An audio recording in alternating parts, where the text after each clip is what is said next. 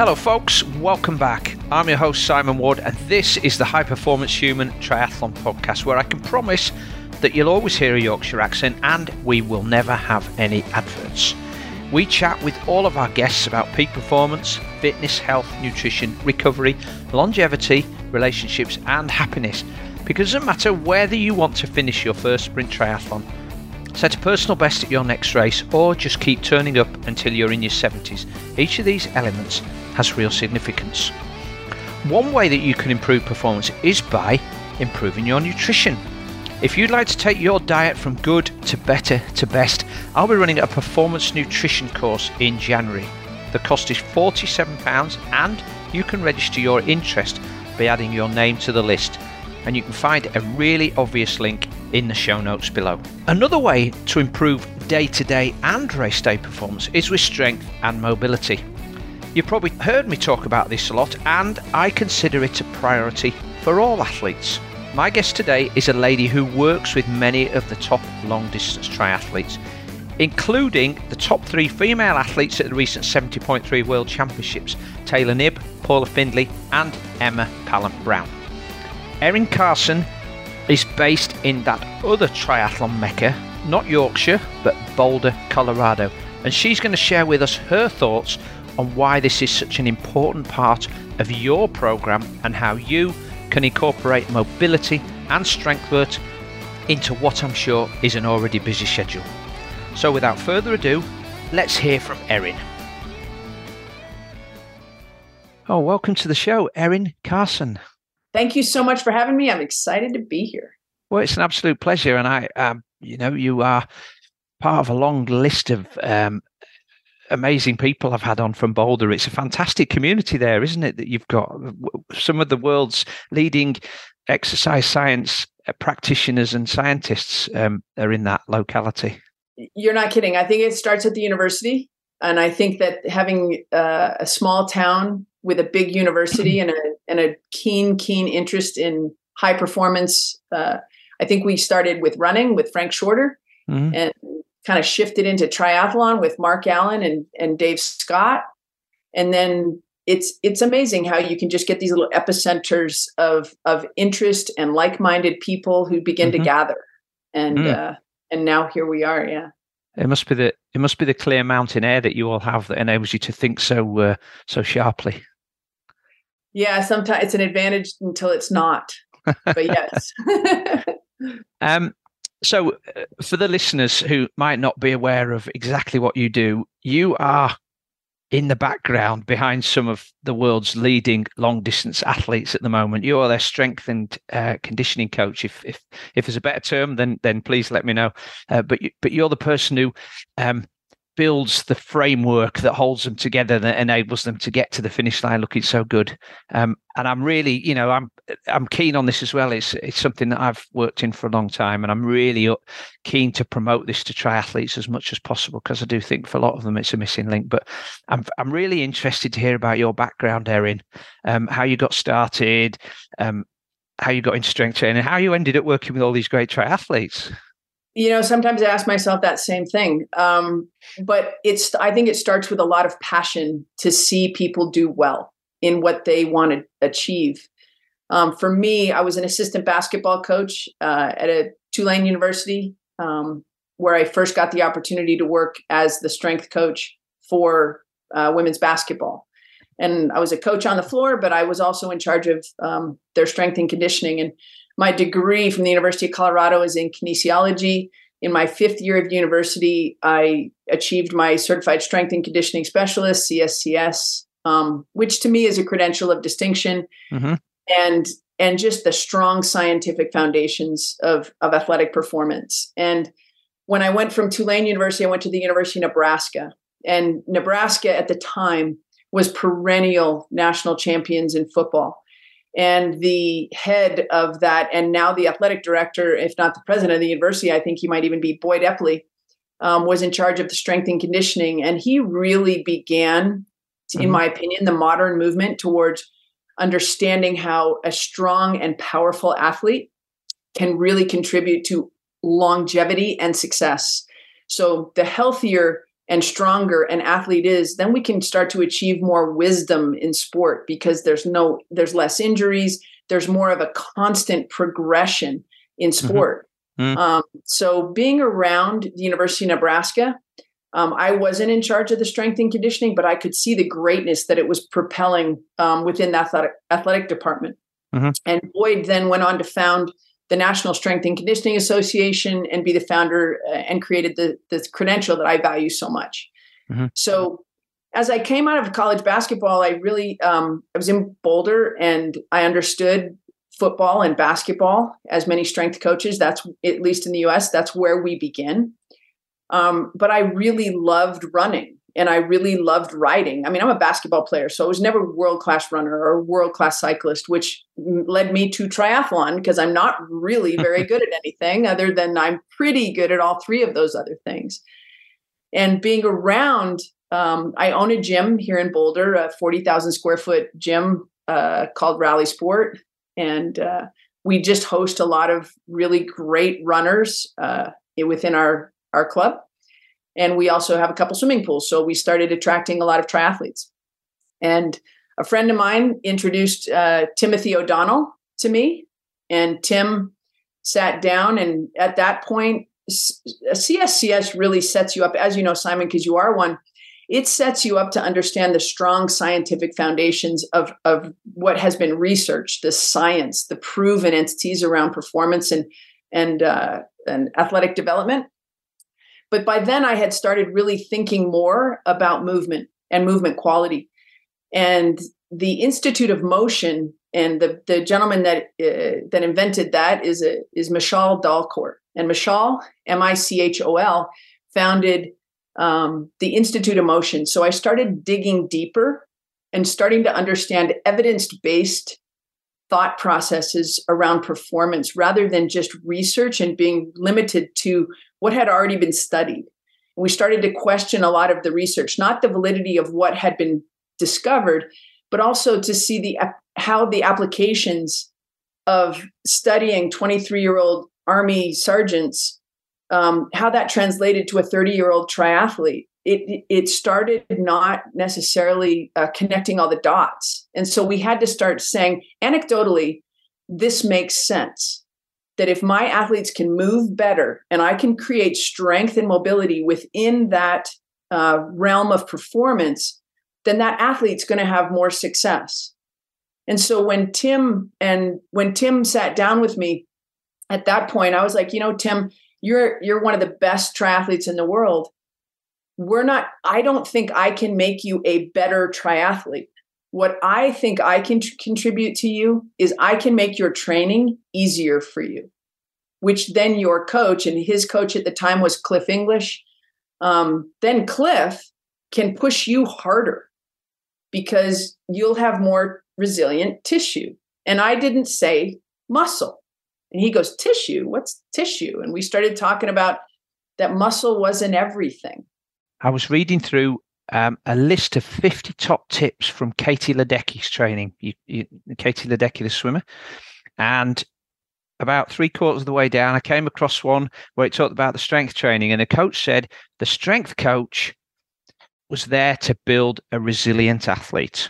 He wasn't there to help her be a faster swimmer. His job was to make sure that she could turn up on poolside as often as possible so that I could then help with the streamlining and the and the aerobic fitness. And to me, that you know, particularly in endurance sports, b- building that resilience so people can either cope with the training better or absorb the training better and turn up more often is is a fundamental principle of what we're both trying to achieve.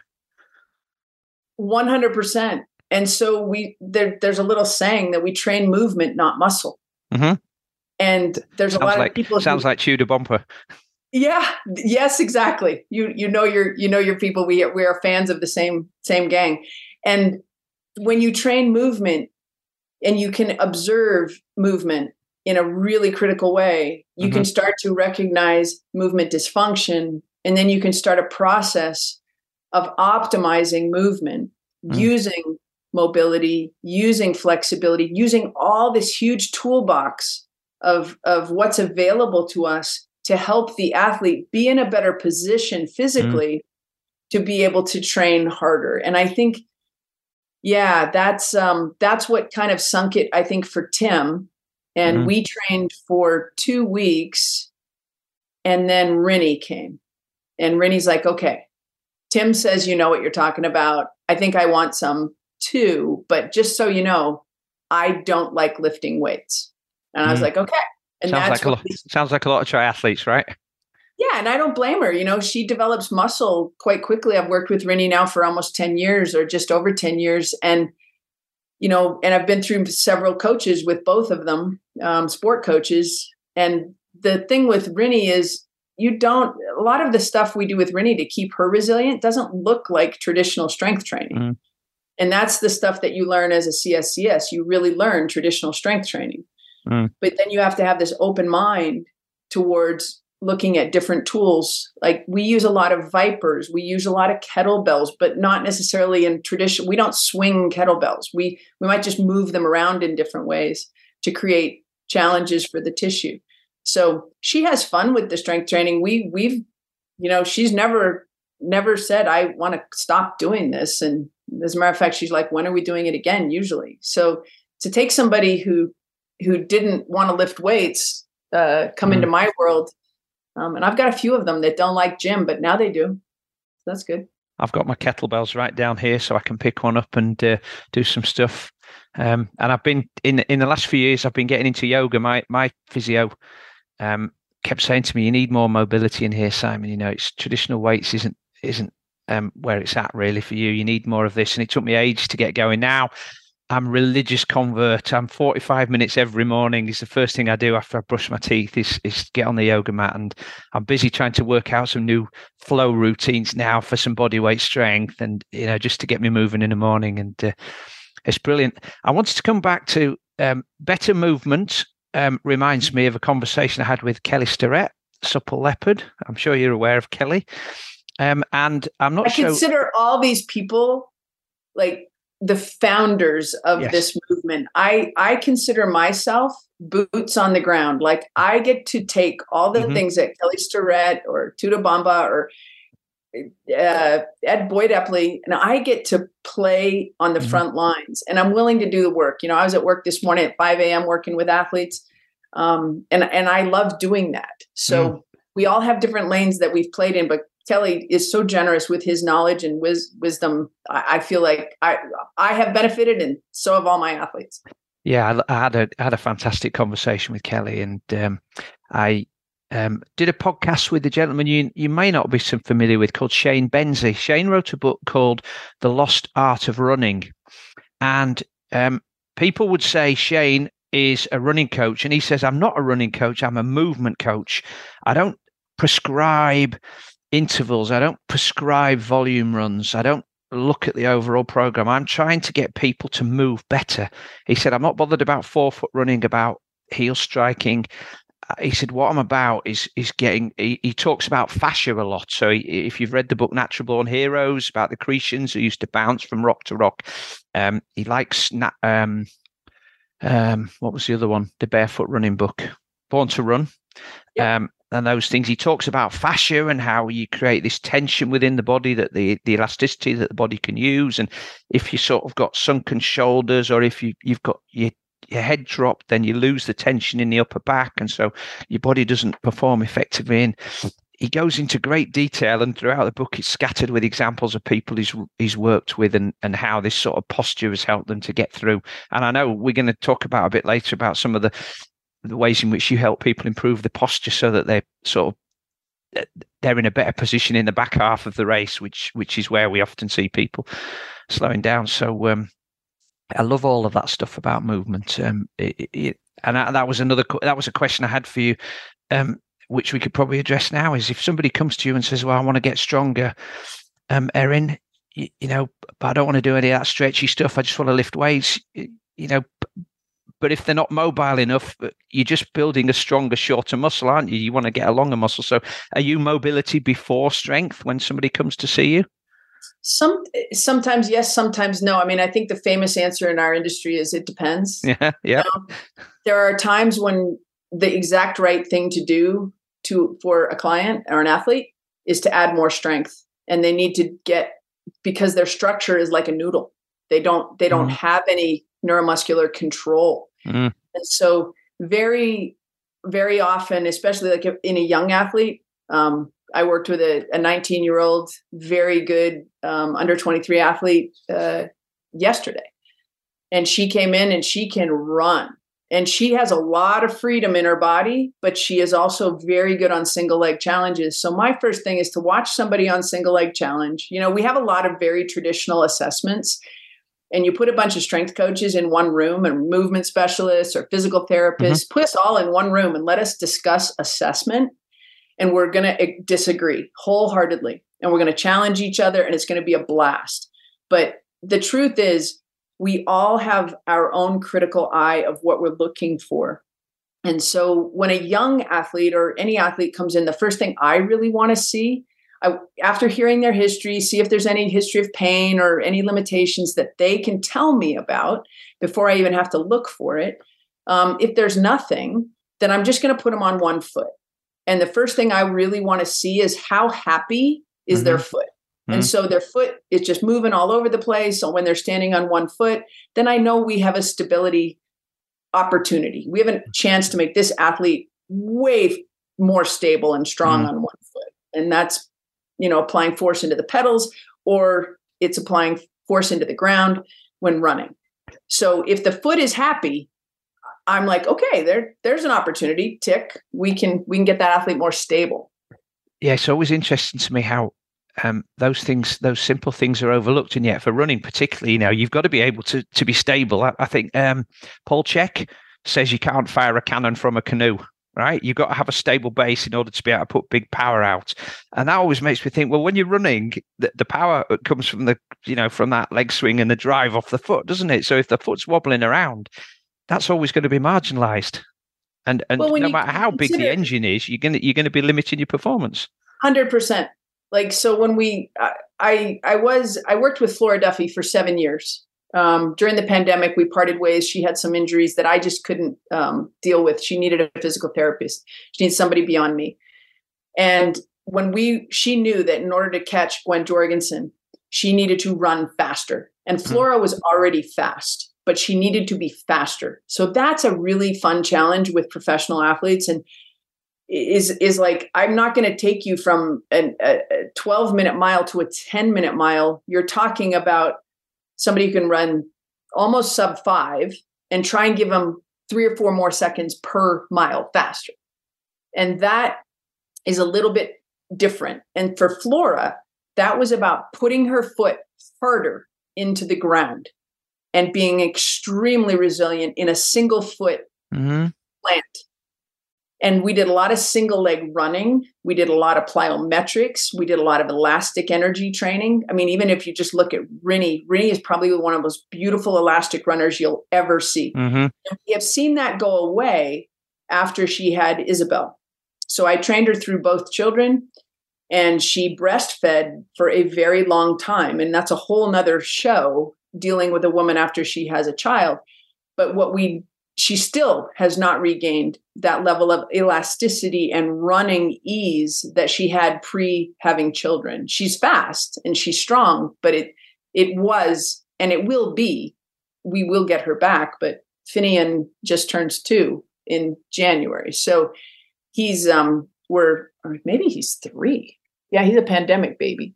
So it's um but it, it really is about that elastic energy mm. and it takes an incredibly strong athlete to get to that point of training elasticity like i've trained Taylor Knibb since she was also um, just starting at cornell so almost five years with taylor and we are just starting to get to work on her running mm. so single leg stability and the ability to build a stronger faster athlete um, starts with their ability to control the foot and then you have to build strength up the chain. And i kind of wind our way up the chain because that's the way it works. It's not mm. this straight line up the body. That's slightly different from the Tudor Bompa approach isn't it? Which is start at the core go for the stabilizers go for the uh, prime movers you know then go for but then finally to what we talked about earlier movements not muscles. Yeah we're trying to do both at the same time actually because that proximal the the proximal stability and strength does dictate mm-hmm. distal mobility and strength. So, Absolutely. yes, the answer is yes. You, I know you're a big fan of Gray Cook, and um, you know if you read his books and you, you look at he has that um, movement assessment um, mobile stable mobile stable mobile stable that's right and he goes through that there's a whole in his book there's a whole series of different um, movements that he goes through to assess somebody's uh, mobility but i guess you've sort of a bit, bit like your CSCS qualification, you've sort of got that as your base, and now you've, with your reading and all the other stuff, you've moved away from that to create your own sort of system, haven't you? The EC system. Yes. Yeah. Easy Fit. Um, you know, I I honor and I'm so thankful, and I'm a lifelong learner. These these people that have contributed to my thought mm-hmm. process um, have definitely, uh, you know, they get all all that credit. People are in in general are not that patient. Um, they the quicker that I can build trust and mm-hmm. show them change in what they what matters to them, um, that that I think has been my biggest uh, ability to attract and maintain relationships with mm-hmm. athletes. Mm-hmm. So if an athlete comes to me, I it is my goal, it is my sole intent that at the end of one session they will be able to feel change. And I make it very clear that change may not stay until we have a chance to get into a process. Mm-hmm. But just the mere opportunity to have their thoracic spine move a little bit better and move with more freedom. And freedom is a word that keeps coming up in, in a lot of my interviews. Freedom is everything freedom to move, freedom to play, freedom to be. And that rib cage expansion and how the ribs should play separately from the mobility in the hips, mm-hmm. that the hips have to be stable, um, but at the same time, they need to be mobile. You need to have the ability to decouple the hips. Mm-hmm. Um, the, getting the ankles moving. So that's very Gray Cook. And I will constantly give him credit for that because it is so simple. And I do believe if we keep it simple, but we we maintain patience in the process, uh, we're going to be successful over time. That um, when you're talking about getting the ankles working properly, but also the ability to impart the force onto the ground and then be able to sort of spring out of that without losing anything to sort of wobbliness, if you like, um, yeah. requires stiffness in the tendons, doesn't it? And I know a lot of people get confused about, well, well, stiffness, you know, that's, I don't want to be stiff. I want to be mobile around the ankle. So they get confused. But I know um, the Brownlees, obviously, they were, you know, amazing runners, and I've known Alistair and Johnny since they were um, since they were in their early teens, and got the opportunity to work with them when they were in the talent ID squad. And I, I always think that one of the benefits that they had was coming to triathlon from fell running. So all of that downhill running and landing and being able to land on uneven surfaces and then spring off um, has created that stiffness around the ankles that enables them to generate the force to not lose anything on landing. Um, and I remember when Alistair went to, to Beijing the first time, um, you know, there he was at the front of the pack on the run. And when they came to the downhill section, he, he took 20 meters out of everybody just about that ability to relax and let everything go. And uh, but he didn't lose anything there. Um, it just came natural to him. Um, but it, but it trying to trying to create stiffness in the ankles and mobility. It's, it's sort of a bit of a paradox. Understanding that tightness is not stiffness, and tightness is not strong, and that stiffness is good mm-hmm. is you know so that's where mobility probably comes first you know what do we say that um, stability without mobility is tightness mm-hmm. and tightness causes inhibition and you know so I, I use that a lot with adductors because a lot of the ways i try to create freedom for athletes quickly is to decrease tightness in the adductor complex and get more mobility in that anchoring system. And that that kind of leads me probably into you know you talked about yoga and I knew that there was something that was missing from my there's there's always going to be something missing from me mm-hmm. but but I'm always going to keep trying to find you know better. So what what I felt that I was missing I'm, I'm very much a coach. I very much like to push. I very much like to find the edge. I needed something to kind of not keep pushing on and it, it would would resonate in the vibe of yoga but I'm very much not a yoga person. And it's not mm-hmm. that I'm against yoga, it's just not my personality. Mm. So what I found um, was foundation training with Dr. Eric Goodman, mm-hmm. and that has been a huge, magical uh, contribution to my ability to train athletes and give them good physical care and process without adding additional stress mm-hmm. into their systems. And that is the way that I describe the difference between foundation training and yoga is tension. So part of the one of the founding principles of foundation training is the anchoring of the pelvis. And so when the uh, anchor can move just a little bit in a very healthy way, like the flow of the ocean, mm. Um, but you don't want it moving all over the place. And you need that pelvis to maintain a neutral position as long as possible. Mm-hmm. You know, I think we all as athletes will end up in an anterior tilt at some point in athletic mm-hmm. competition. I think it's necessary to be in an anterior tilt. I don't think we want to get rid of the anterior tilt.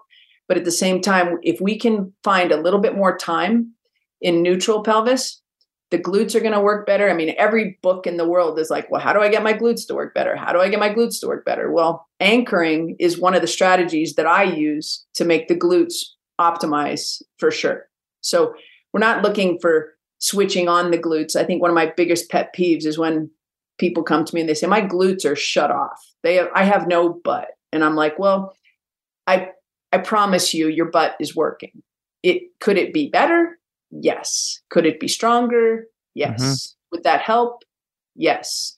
But I really think um, physical therapists and doctors that say that tell people their butt isn't working is doing them a disservice. So mm. figuring out how to optimize glute glute function and how that plays with pelvic neutral um, is kind of a fun conversation. And you know, talking about pelvic floor and diaphragm and breath work and and everything that happens inside. I mean, it's, so much further and deeper than the core and doing planks. I hate watching people do static planks. Mm-hmm. Drives me crazy. I'm just thinking. I mean, um, uh, just explain a little bit more then, if you can, Erin, because I'm intrigued about um, foundation training. If somebody was to watch two people side by side on a yoga mat or, or on the floor, one's doing yoga, one's doing foundation training, what differences would they notice? Tension. Okay. Self imposed tension, upregulation of the nervous system mm-hmm. in an appropriate way through expansion of the rib cage and activation of the diaphragm, a flaring of the rib cage in 360 degrees and mobility through the rib cage mm-hmm. in a very conscious way. Um, you would also see using not belly breathing. Belly breathing is very beautiful and natural, and it's a form of breath work. But we use in foundation training a, a breath called a decompression breathing, which enhances uh, space between the ribs and the hips. And so, one of the biggest cues that I can give an athlete when they're racing is create space, use your breath. Because if you can pull your rib cage and elevate and expand your rib cage, you are in mm-hmm. essence lengthening your psoas muscle, which attaches to the anterior part of the spine. Mm-hmm. And so, if I can find even just a little bit more space in my rib cage, a little bit more space between ribs and hips, just by taking a deep inhalation, then my sacrum is probably going to drop and my neutral pelvis may return. Mm-hmm. And it may not, but if we practice it with foundation training and we fa- practice decompression breathing, um, we are going to have more of a, we're going to have a better chance of having a healthy athlete. So I will have somebody call me and they'll be like, I have plantar fasciitis. And now I know the answer, but at first I didn't. And I called Doc Goodman. I was like, Doc, what do we do with somebody with plantar fasciitis? He says, decompression breathing. So then I get a person that says, I just got a new hip, hip replacement. I called Doc, I, I called Doc Goodman. What do we do with foundation training with a new hip? He says, decompression breathing. Calls, you're getting the vibe here everything anchors in decompression breathing and the ability to expand the rib cage 360 degrees and create space between the ribs and the hips to enhance function from the central governor. Okay. If so, my spine is compressed, that signal is going to be less effective than if I have space. So, so is it is it just are you obviously you're going to teach the breathing first and then are you and then are you working with people to be able to maintain that decompression breathing through the movement patterns then 100% okay yeah. and then what sort of movement patterns will we be noticing versus the person um, doing their yoga workout posture so we want mobility in the spine and spinal flexion is fine. It's a beautiful thing. The spine is meant to flex. The mm-hmm. spine is meant to rotate. The spine is meant to do lots of different things. And as, as long as there's musculature and practice within the, the body that you can handle all the movements. So in foundation training, the elevating the chest, expanding the rib cage is going to create a position of better posture. Mm-hmm. Yoga sometimes, from my perspective, creates passive ranges of motion. And I think in foundation training, we get a little bit more active range of motion. So a lot of my high performance to your your nomenclature, um, high performance humans, um, they like to be in a little bit more control. They don't have the the mental or emotional capacity necessarily or patience to do 45 minutes of yoga or time. Mm-hmm. If I can give them eight to 10 minutes of active tension building, upregulation of the movement nervous system, um, they're, my chances of getting them to adhere to that practice is going to be a little bit better. Eight to 10 minutes usually sounds a little bit better to people than, you know, now I want you to go to yoga for four hours a week or three hours a week. So, not everybody has that amount of time. You'll see most of my athletes doing um, a lot of foundation movements in T1 uh, before a race to just prepare the body to to move and and move well. And they usually be like, "Oh, you must work with Aaron," because that's a founder. I presume that there's somewhere where we can uh, link to in the show notes that would give us um, a little bit more people a little bit more information if they want to find out about uh, Dr. Goodman and foundation training, right? Yep, foundationtraining.com but I also ha- include a lot of active foundation training principles within my work as well at easyfitstrength.com. So mm-hmm. we work together. I, I love Eric and his team, and I'm part of his team, but I have my own app. Do you you talked about Flora then, and um, um, getting to a point, and like all good coaches, um, we're all taught that we need to know where our limits are and when to hand somebody over, as much as it might go against our natural instincts. Um, yeah. But do you do you in your gym do you have a team of expert um, practitioners that you work with? So I know the the um, the terminology is slightly different. So we have physiotherapists over here, but in athletic you have athletic conditioners in in the US, don't you? Uh, as well. And I know some there's a sort of a, they're not the same as strength and conditioning coaches. There's sort of like a bit of a bridge between. It seems I'm never entirely sure what what the definition of those is, but I, I presume that you you have a team of people that that you work with and go and observe, so you can see exactly what's happening with your athlete, and they can come and observe you. Yeah, it's interesting. I have a group that I like, but my athletes function at a pretty high level. They if they want my opinion or my recommendation, I have them more often than not they we build that team and sometimes that team is presented to me and i love working in a team. Mm-hmm. so you know taylor's a great example. Um, we've had some challenges through the years um, as she's developed into one of the world's best.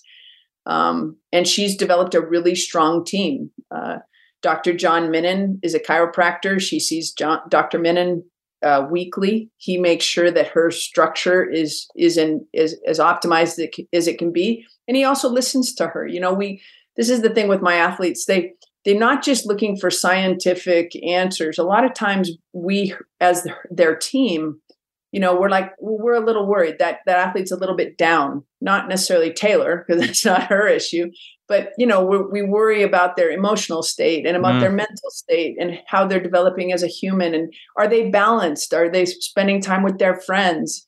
You know and as the team of coaches and and leaders in different levels um, i typically get to spend more time uh, in addition to the sport coach but a lot of the sport coaches have an entire team when they meet. So they all meet at the track and it's you know 10 on 1 with ian o'brien or oh, maybe oh, yes. 12. I know, I know Ian, yeah. Yeah, so I'm working with Ian's team, but I get the kids one on one. So it's it I have a, a real advantage uh, to to listen to them and be mm-hmm. that part of the team. But you know, each athlete usually will build out a physio, um, chiropractor, uh, a doctor if needed. Um, and plus, also these athletes, as we all, not just pros, you know, if we have an issue, we kind of want to be seen quickly. We, you know, there's some mm-hmm. doctors that are like, well, you can't see me until two weeks. That's that's not going to work. So, so the a lot of doctors that are passionate about sport and seeing an athlete progress, they're like, okay, I'll fit you in this afternoon. Those are those are valuable relationships, and so we we definitely need and have built that here for sure. It's like I can get you in this afternoon. it's important. Really interesting to hear you talk about the uh, the other parts of an athlete's makeup, not just the the biological. We've I, I don't know if you're familiar with the biopsychosocial model. Um, it's something I've been studying as part of my uh, my sleep study, and we've used it with our um, what we call our high performing coaches, which is which is level three really at British Triathlon, and it's getting coaches to understand that um, you might prescribe workouts for somebody, but there's other stuff going on in their life. There's stuff going on in their head.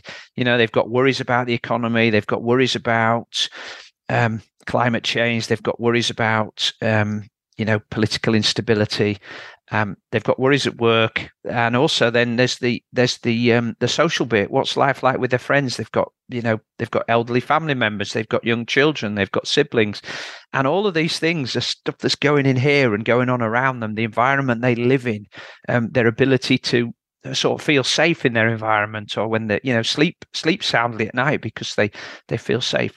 And i think uh, um, sometimes that's ignored by coaches, but the coaches that actually get that uh, create happier athletes, and a happy athlete is generally uh, uh, just a better performing athlete, don't you find? 100%. I think that I have seen both, as I'm sure you have. Mm-hmm. I think there is a deep need for really science based people, um, leaders researchers, you know, and I can remember at the University of Colorado and they changed my degree from they they've changed the name of my major from kinesiology, which is the science of human movement. And there's so much joy in movement. So I really am thankful that my degree ended up being in kinesiology because they changed it to integrated physiology. Mm-hmm. And they really shifted the the study of of humans into the lab. And I'm like, mm-hmm. well, where's the human?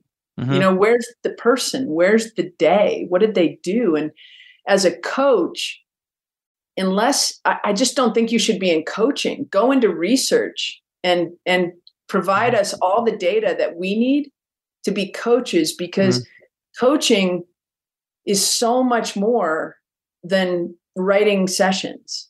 You know, you mm-hmm. have to be willing to walk away. And this is probably a good thing that I have to do all the time as a strength coach I am reactive in how I train my athletes to what they are doing in swim, bike, and run, or what they are doing in running.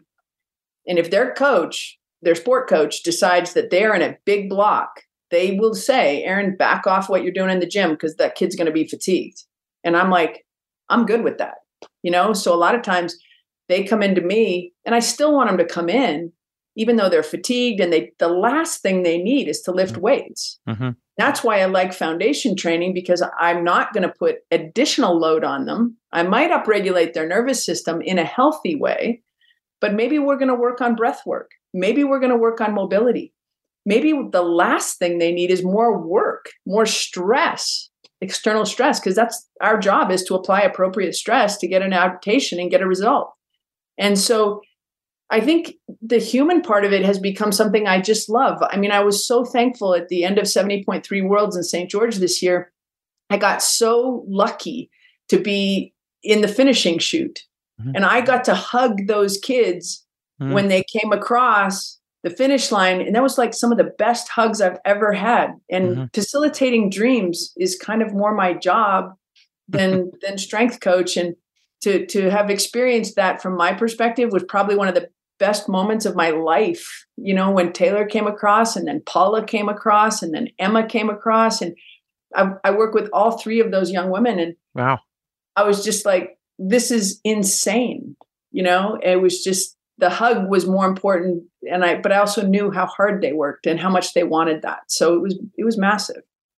I've, I've got a couple of questions on that and i'll just come back to but um going back to coaches and dealing with the human. Uh, a friend of mine, I don't know if you're familiar with Chris Jones, he was performance um, uh, triathlon Ireland and then endurance running Ireland. Um, he was Great Britain coach, head coach at Sydney Olympics, so a long time ago now. But Chris um, was running a performance centre in South Wales, and one of the athletes I was coaching at the time went down there because he he needed to work on his running, and that was Chris's one of Chris's specialities.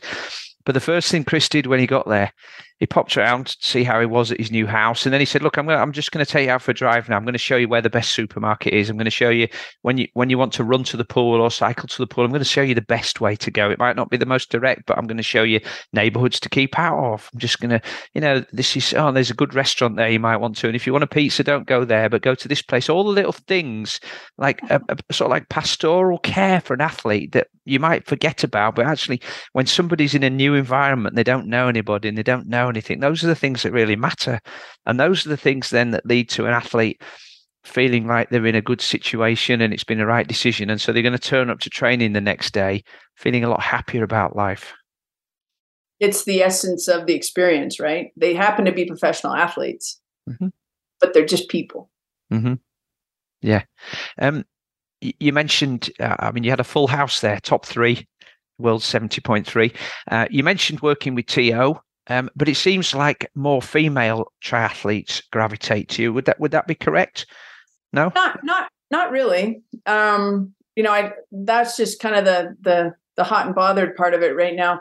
Um, Rudy von Berg is one of my guys. Um, mm. Rudy had a you know he has solid day in Kona. Mm. Uh, he he got uh, he got mono in 2021, which really knocked him back. We continued to train to the extent that we could through mono. He had to get healthy from that.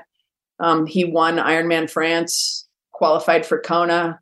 He's one of the best athletes in the world without question. And then coming back from Ironman France, got a stomach uh, virus, lost more weight, and you know went into Kona in a very good situation, but not in his best situation. Mm-hmm. So he had a solid finish. He was third American, uh, top 20 finish in Kona.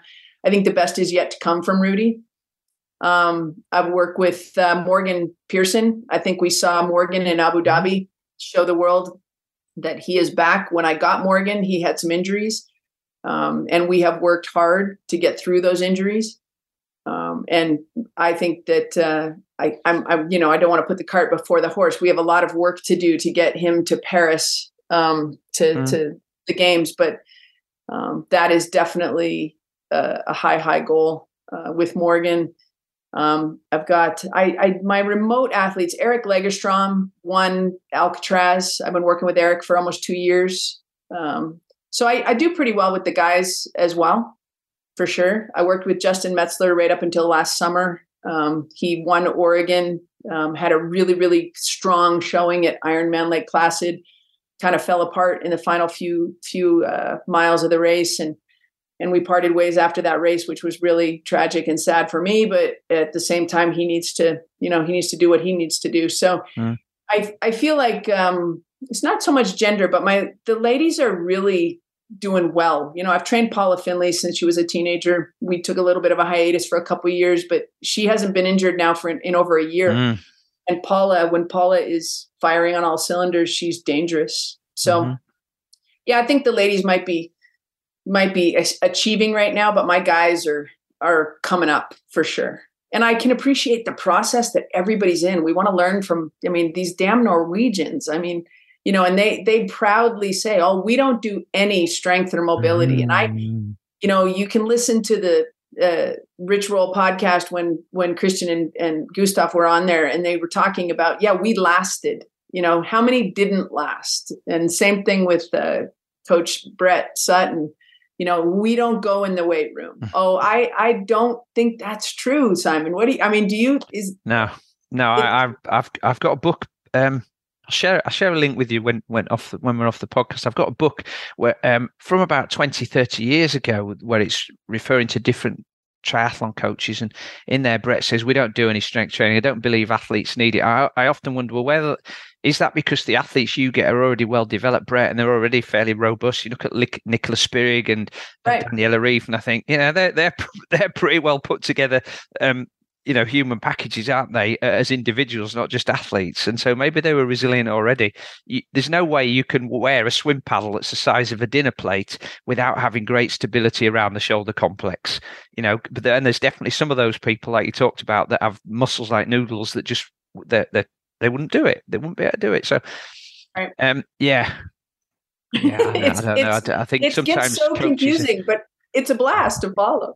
Yeah, yeah, and and like you say, um, Brett's very successful, and uh, you know nobody could uh, nobody could argue with his record of winning athletes. But there's also a lot of um, I think there's also a lot of debris on the way as well. And um, well said.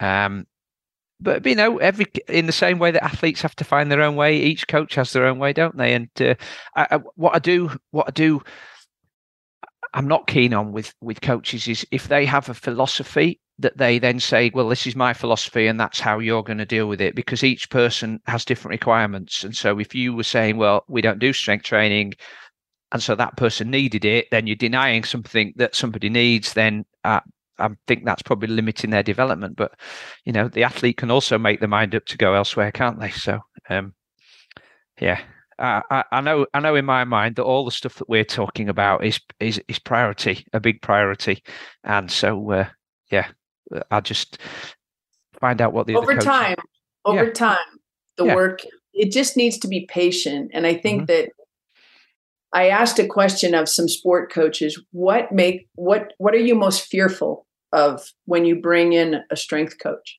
Mm-hmm. And they are most fearful of the work that we're doing in the strength training area in the in the weight room interfering mm-hmm. with their ability to train the athlete the way that they want to train the athlete mm-hmm. and and i couldn't agree with them more because there's a lot of people who do what we do who do cause a problem mm-hmm.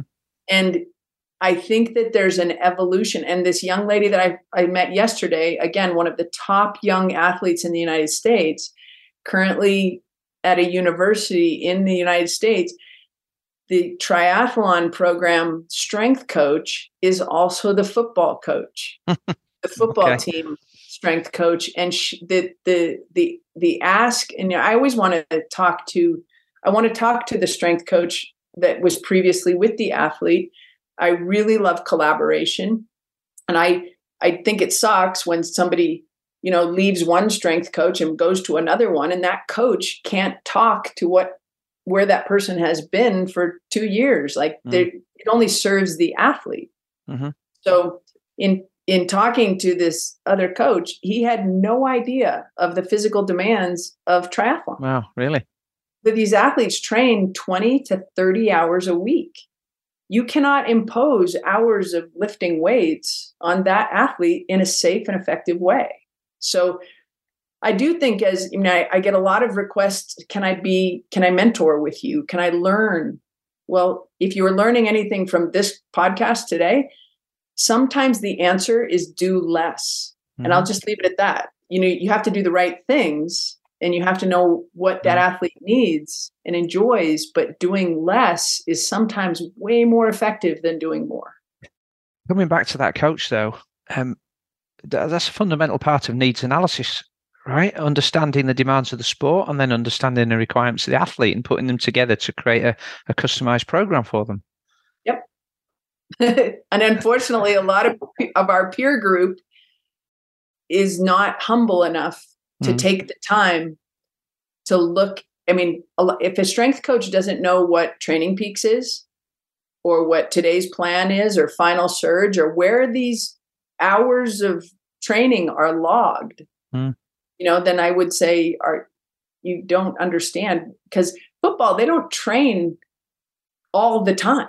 I mean, endurance train endurance athletes train mm. all the time. Mm-hmm. You know, they've got three sports they need to get done, and it's you know, so I that's just you know, running is a little bit different, but they're doing two runs a day, mm. a lot of them. They're trying to supplement that with swimming and water running and elliptical. Like how how can I work on my engine without landings?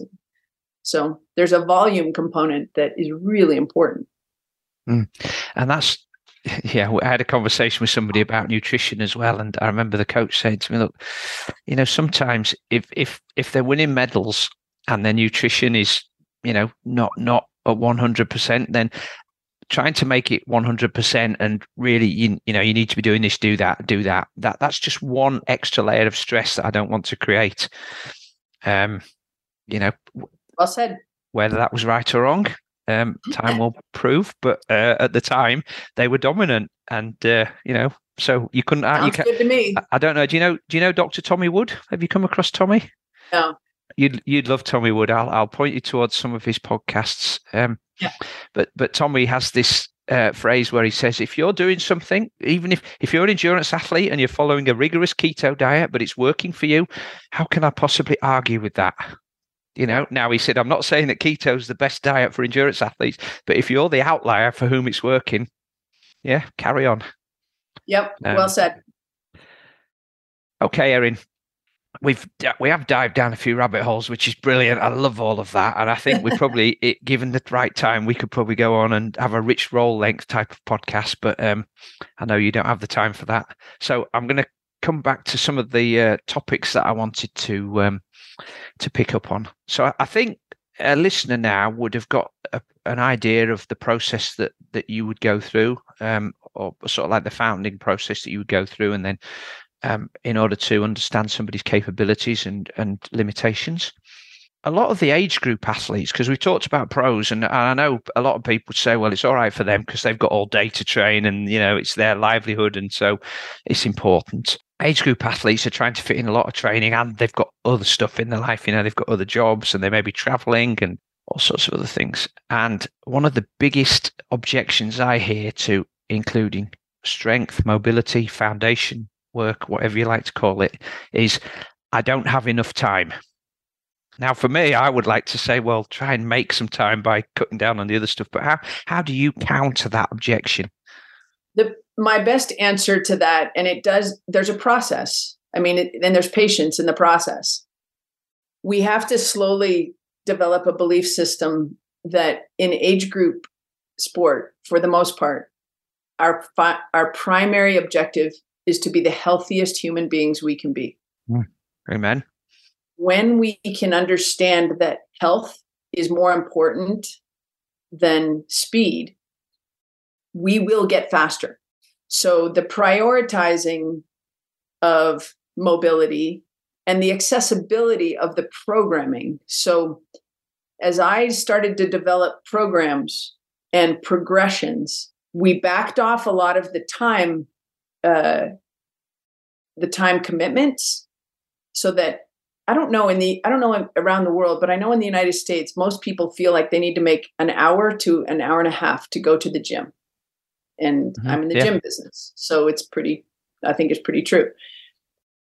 By dispelling that and saying you don't need that much time, you can make positive. You can become a healthier human being, thus giving yourself the opportunity to become a faster human being with a 20 minute strength session then we started talking and all everybody was like well that means that session needs to be harder it needs to be this HIIT session this high intensity interval training and i'm like no it actually doesn't you can go into your basement i do believe everyone should have a home gym uh, to an extent so that they can get off their bike after a two hour bike ride and do a 20 minute gym session that they can get off the uh, done during a run in the morning and do it a 15 minute gym session. There are some key lifts that each person will benefit from, depending on what their postural um, assessment kind of told us in the first place. And we can really start to dial in. And I can say, in a pretty big bell curve of life, most people need to strengthen their back more Mhm. than they need to strengthen their front. So most people come into the gym and they'll bench press. And I'm like, pushing exercises is probably not where you should prioritize your work. We want to pull. We want a seated row. We want a lat pull down. We want everything that works the back side of the body. We want Mhm. to strengthen the head position. Mhm. So I dose, and we talk about exercise dosage. I dose very conservatively the timing to make the programming more accessible. And I try to get something that people are consciously doing six or seven times a week. So foundation training is very accessible. You can do it in an airport. When I first started doing foundation training, I would post on social media. I was doing foundation training in the airport. I was doing foundation training at the bank. I was doing foundation training in the middle of a hike. Yep. You know, and and it's so accessible mm-hmm. working breath work. I can do that driving to work. And I'm consciously making myself a healthier person. Lifting weights four times a week, 20 minutes a hit. And we can look more towards a two week build. So for two weeks, can you give me four times a week, 20 minutes? And sometimes the session with me is 13 minutes. Mm-hmm. So I've got these little videos of, okay, hey, today we're going to do this. We've got 17 minutes. Let's go.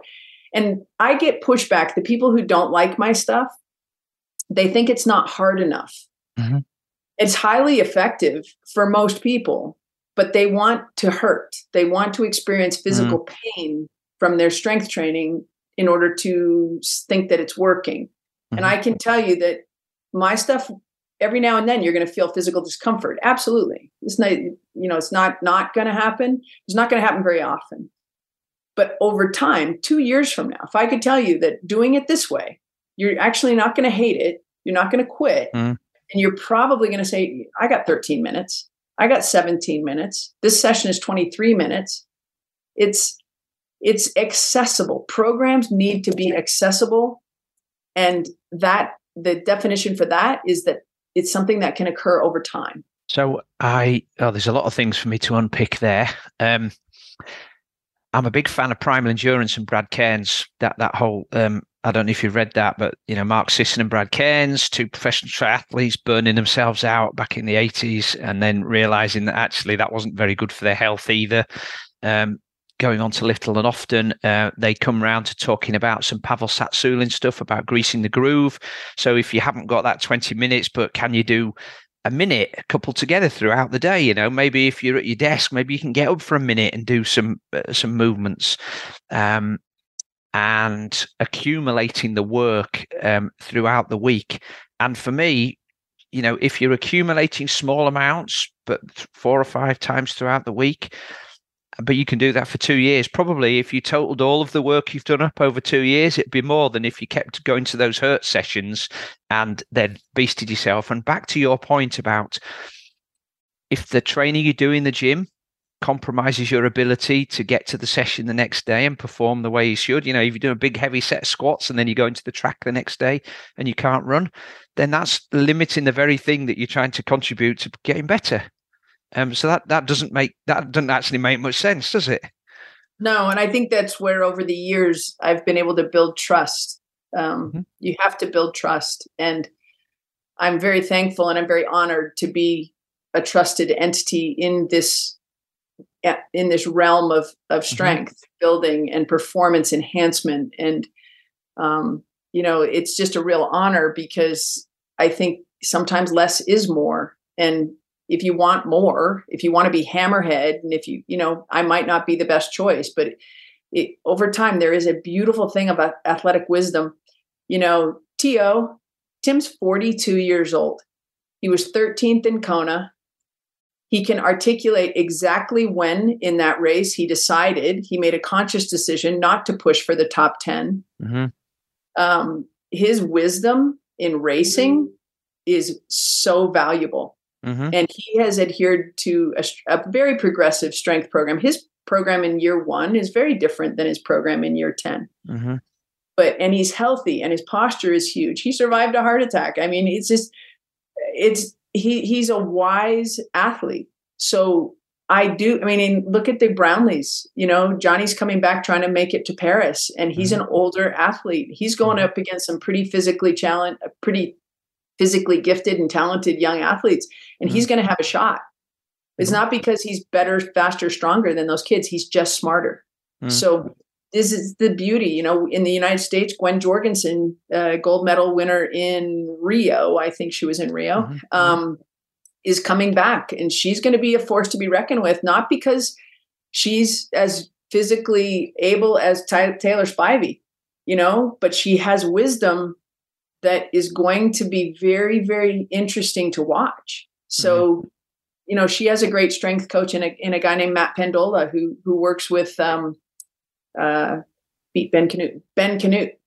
So there's there's a lot of people in our peer group, Simon, that I think are doing really, really good work, and mm-hmm. their athletes are patient, and um, it's really, really exciting. And and I just full props to to everybody. you you were talking about Flora um, yeah. Uh, earlier on and talking about how she needed to get faster, but of course, that's not necessarily the case for the um, the long distance athletes, is it? The most of them have got good leg speed. If you give them a, a one mile to run, and it, you know, a, long time ago, I made the connection that it's not necessarily the fastest athlete that wins; it's the one who slows down the least. And the longer the race goes on, um, the more that becomes a factor. And being at the finish line of an Ironman with some of mm-hmm. the pros, but definitely watching age groupers and seeing how during the race they're just starting to fall apart, how they can't pick their feet up, how the shoulders drop, how the hips sink, you know, and, and then seeing them putting more effort in to keep the same pace up and then the pace slowing and it just feels like they're dragging themselves around.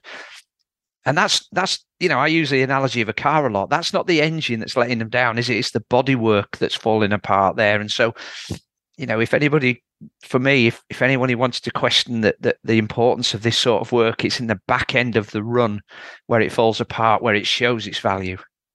Well, I think most people who are listening to this probably know who Heather Jackson is. Mm-hmm. And Heather, um, I reached out to Heather yesterday. Heather, I've known Heather for years. She's trained in Boulder. I have never been her strength coach. As a matter of fact, most of Heather's work th- at, through her primary Ironman career has been on the bike, running hills, very traditional. Mm-hmm non weight room person. Um, I think she somewhere along there she must have done something. Um, but I reached out to her yesterday because now I watched her show on her hundred mile run, and it was definitely not her cardiovascular system. Mm. And there's a big gravel race here in the United States called Unbound. Oh yeah, yeah.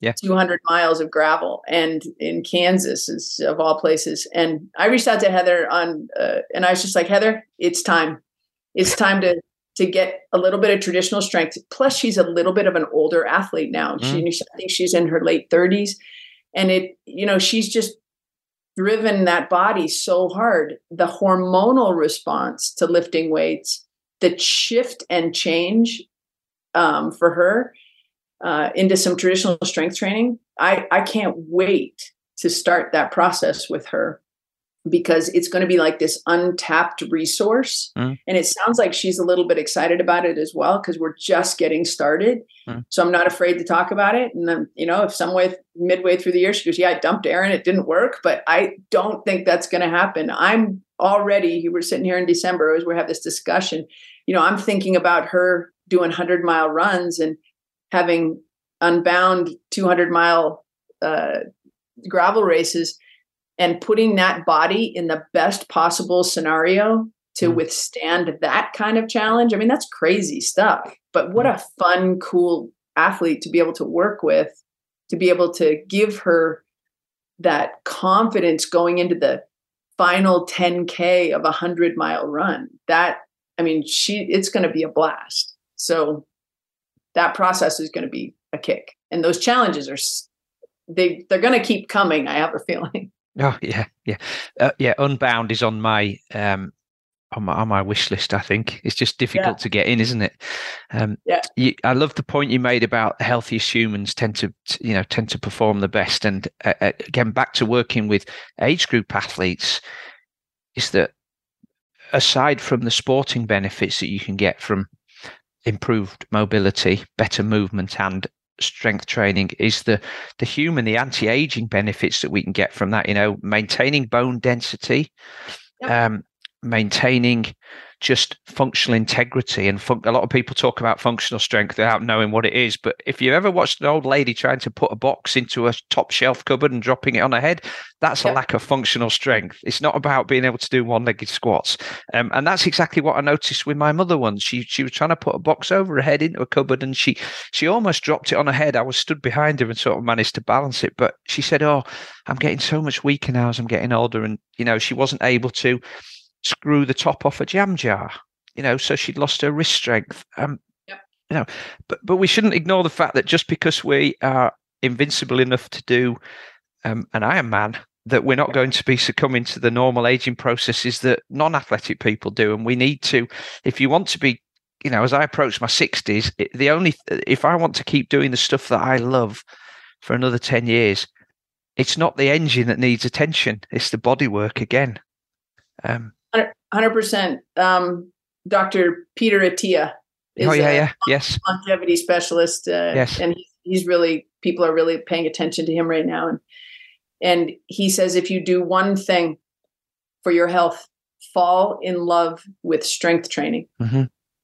and to to you know some of the the past topic here, I think that the recognition of an athlete or the recognition of a human working under the leadership of a coach or someone like us, if you're not enjoying the process, seek out another process, seek out another leader for yourself. It should not be painful, it should not be miserable, it should be something you look forward to and get mm-hmm. excited about.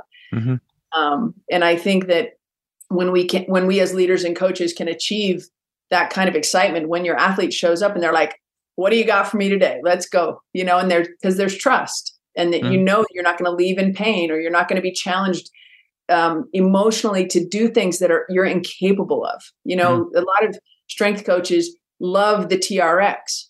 And I'm not going to be very popular for saying this, but I hate the TRX really for a lot for a lot of reasons. But I I can remember when I when they first brought it out onto the industry, and I was like, this is this is cool because you can put it around a tree you know you can do all kinds of different things and then when i saw all the things that they wanted me to do and i felt incompetent doing mm. them and i'm a pretty good athlete i played professional basketball i can finish on the podium of a 70.3 um, world championships a few times but for me the trx is i feel like an idiot most of the time. So I don't wow. use it with a lot of my athletes because I don't want them to feel like idiots. I want mm. them to feel really solid, really competent. You know, we talk about unstable surfaces and instability training and you know, if you're falling all over the place like Bambi, you're not doing anything except confusing the crap out of your nervous system. Mm-hmm. Like stability, things that standing on a Bosu ball that you can never stabilize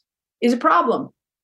Unless you're doing something that you never stabilize like if you're racing sailboats and you need or you're you know mm-hmm. even on a motorcycle if you're i've trained some people who race motorcycles that ever changing environment we need to train that Mo- mountain bikers are, are very similar they're super fun to mm-hmm. train because you can throw things at them while they're lifting weights and it's like catch this okay that that's mountain biking mm-hmm. it's not triathlon it's not marathoning but I really think the process should be fun. You should feel competent. You should understand it. You should be able to move. Um, it should it should make sense, and they shouldn't be random. Random physical challenges because you're a good athlete and you let's try this. Like that's bad coaching. squatting on a Swiss ball, hey? Absolutely insane. Absolutely unnecessary and dangerous, right? Yeah. And I, I just I my stuff can be boring, but it's exciting to go see what my stuff can produce in on the field, in mm. life, on the mountain. Um, but the, the, the the crazy challenges don't typically, for me, uh, appear in the weight room.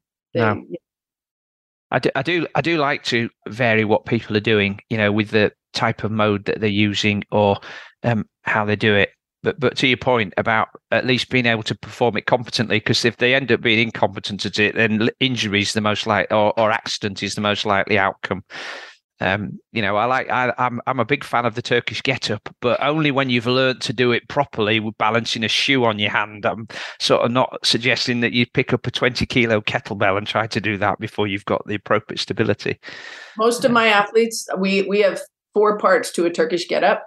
Yeah, we get to one and two and mm-hmm. we we're going to get extremely good at part one and extremely good at part two and very few of them get to part three and part four. Wow. And it's just and they're fine. Like we have a huge mm. huge respect for that movement. That is a massive movement that should be taught over a period of months mm. not in one session if it's going to be effective. Yeah. Um you talked about working with some remote ath- well actually there's a couple of questions. You you talked about um, uh, encouraging lots of ath- or encouraging everyone to have a home gym. Um, yep. briefly what would you what would you suggest that that might consist of um, super easy for anyone in the world to get a dumbbell for the most yep. part um, i like selection dumbbells i use a, a, a dumbbell uh, called an mx55 there's an mx30 which only has 30 pounds but that's a dial a dumbbell, very oh, yeah, compact, yeah. easy to fit in the house. If you can't find those in the country that you're in, then I believe that everyone needs three dumbbells. a set of light dumbbells, so under 10 pounds, a set of number two dumbbells, I call them the moderate weight. And for ladies, that's probably going to be anywhere from 10 to 17, maybe 10 to 20. For the guys, that's going to be anywhere from 10 to maybe 25. That's going to be your number two dumbbell. And then the number three dumbbell or kettlebell. And you don't, for your number three, for your heavy dumbbell, you do not need a set. You just need at least one. And that's where kettlebells kind of come in with, mm-hmm. with ease because you can buy them by the one. Mm-hmm. Um, for most people, that for the ladies, that's going to be anywhere from 20 to 40. And for the guys, that's going to be anywhere from 20 to 60. And what I have found, because I've been doing this just a long enough time where I present to a large group of people um, around the world, um, I've been doing it just long enough that now I had one, two, and three, and I've had to add four because some people have really stuck with me, and I'm like, okay, your number three is no longer heavy enough for you. Mm-hmm. So once we get to that number four at home, you know, I own a gym, so I love when people find joy in going to a gym, but not everybody has that ability mm-hmm. or opportunity.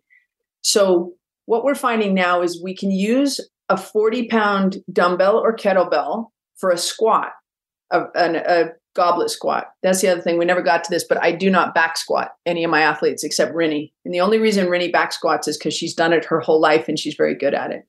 But everybody goblet squats and front squats more core activation, safer loading strategy, um, and just more control needed through the movement. So we can now play with tempo. So you don't have to keep getting a 50 and a 70 and an 80 and a 120 pound dumbbell. If you can take three seconds down, a two second hold at the bottom, and one second up, and we're starting to introduce a lot of tempo.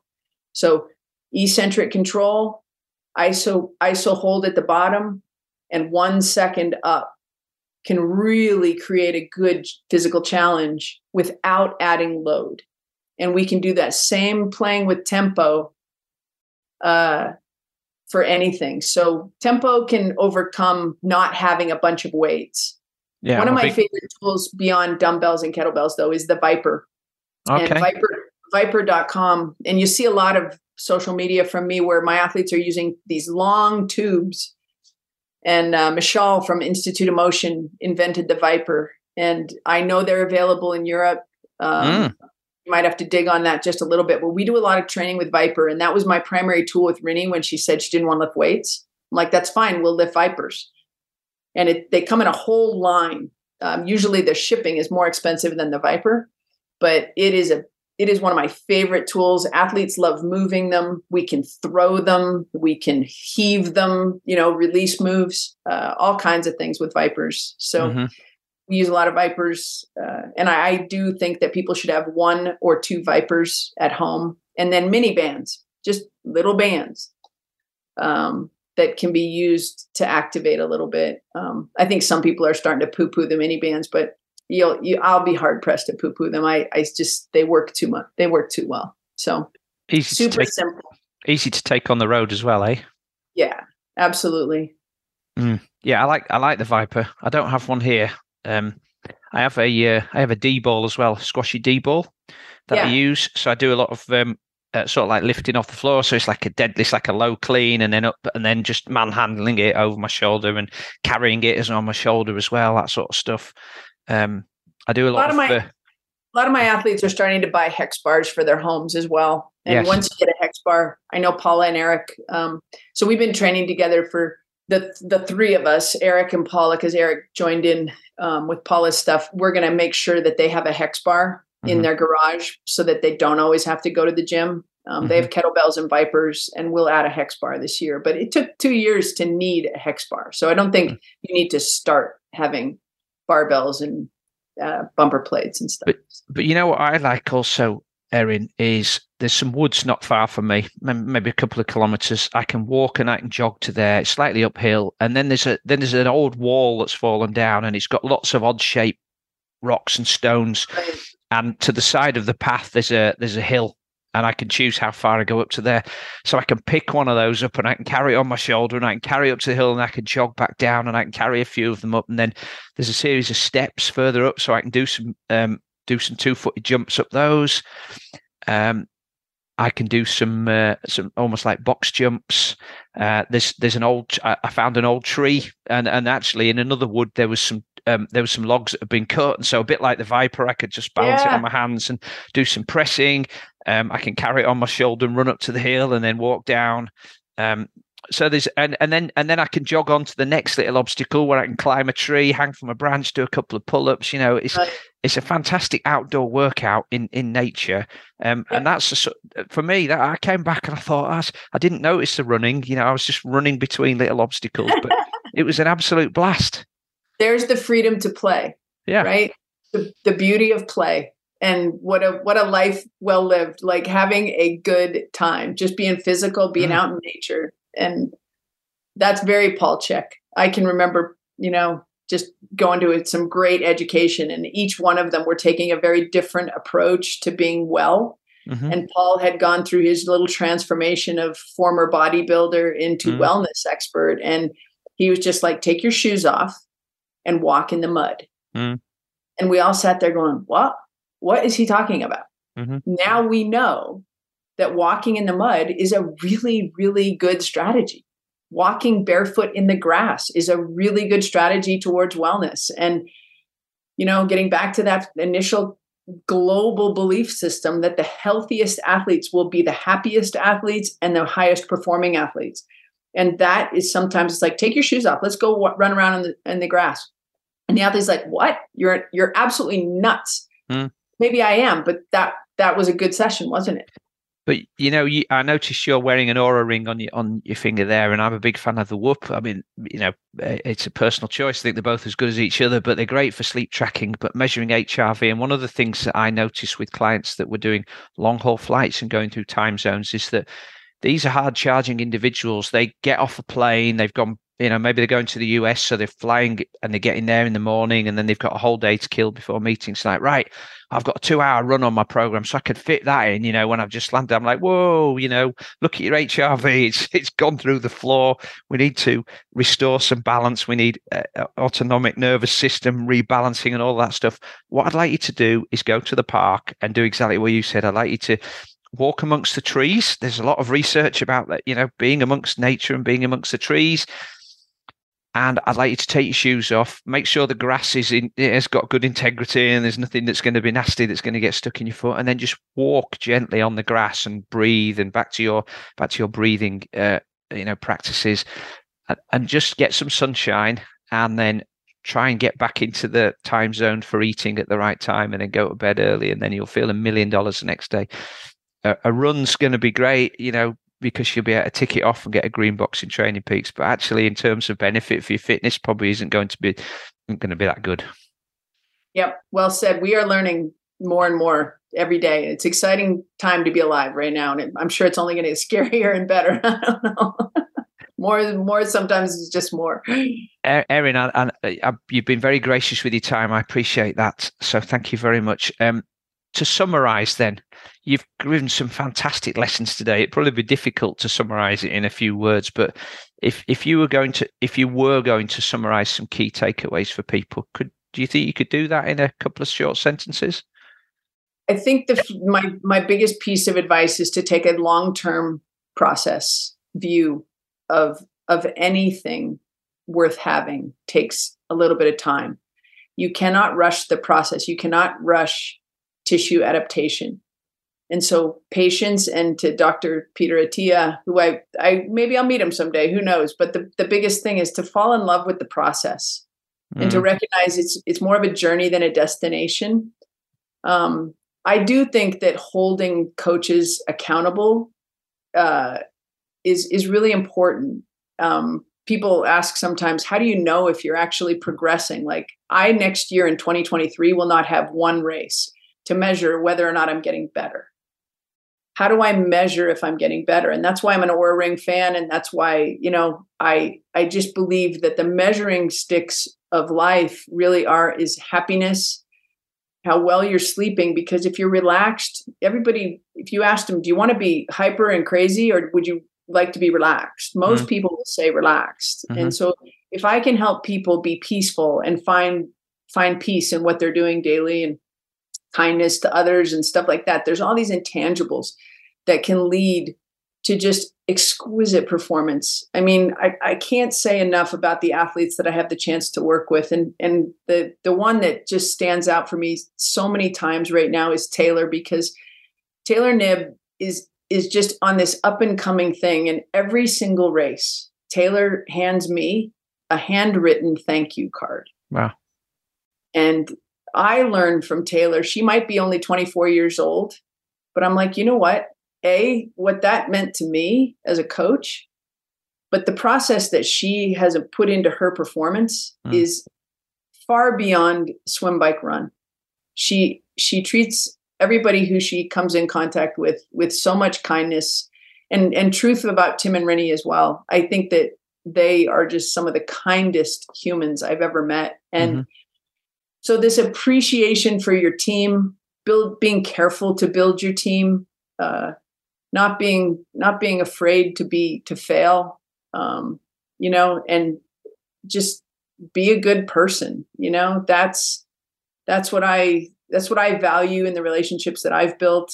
I'm, I'm older than most people now and I, the wins are great. I love celebrating progress and i love championships and i love medals and all of that and it'll come if it's meant to come so enjoy the process.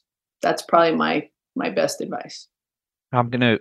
Uh, uh, that's been a brilliant summary, but I I do think that I, would like to go back to also what you said about being the healthiest human you can be, because you can build amazing performances on top of that if you are and focus on that. Yes, sir. Erin, it's been fabulous. Thank you. Uh, once again, thank you for being so gracious with sharing your knowledge, your expertise, your insight into the strength and you know conditioning of athletes and beyond. It's been it's been an absolute pleasure to chat with you. Thank you, and I do hope we get a chance to have you back on the show in the future. Thank you, Simon. Thank you again to Erin for being a great guest on this week's High Performance Human podcast. As usual, you can find links to the majority of today's discussion topics in the show notes below. And to make sure that you don't miss any episode in the future, please go to iTunes, search for High Performance Human Triathlon Podcast, and press the subscribe button. Please don't forget to check out the link for adding your name to the list for the nutrition program starting in January. And that's all for now. Thank you for listening. As always, have a great week, and I will see you on the next episode.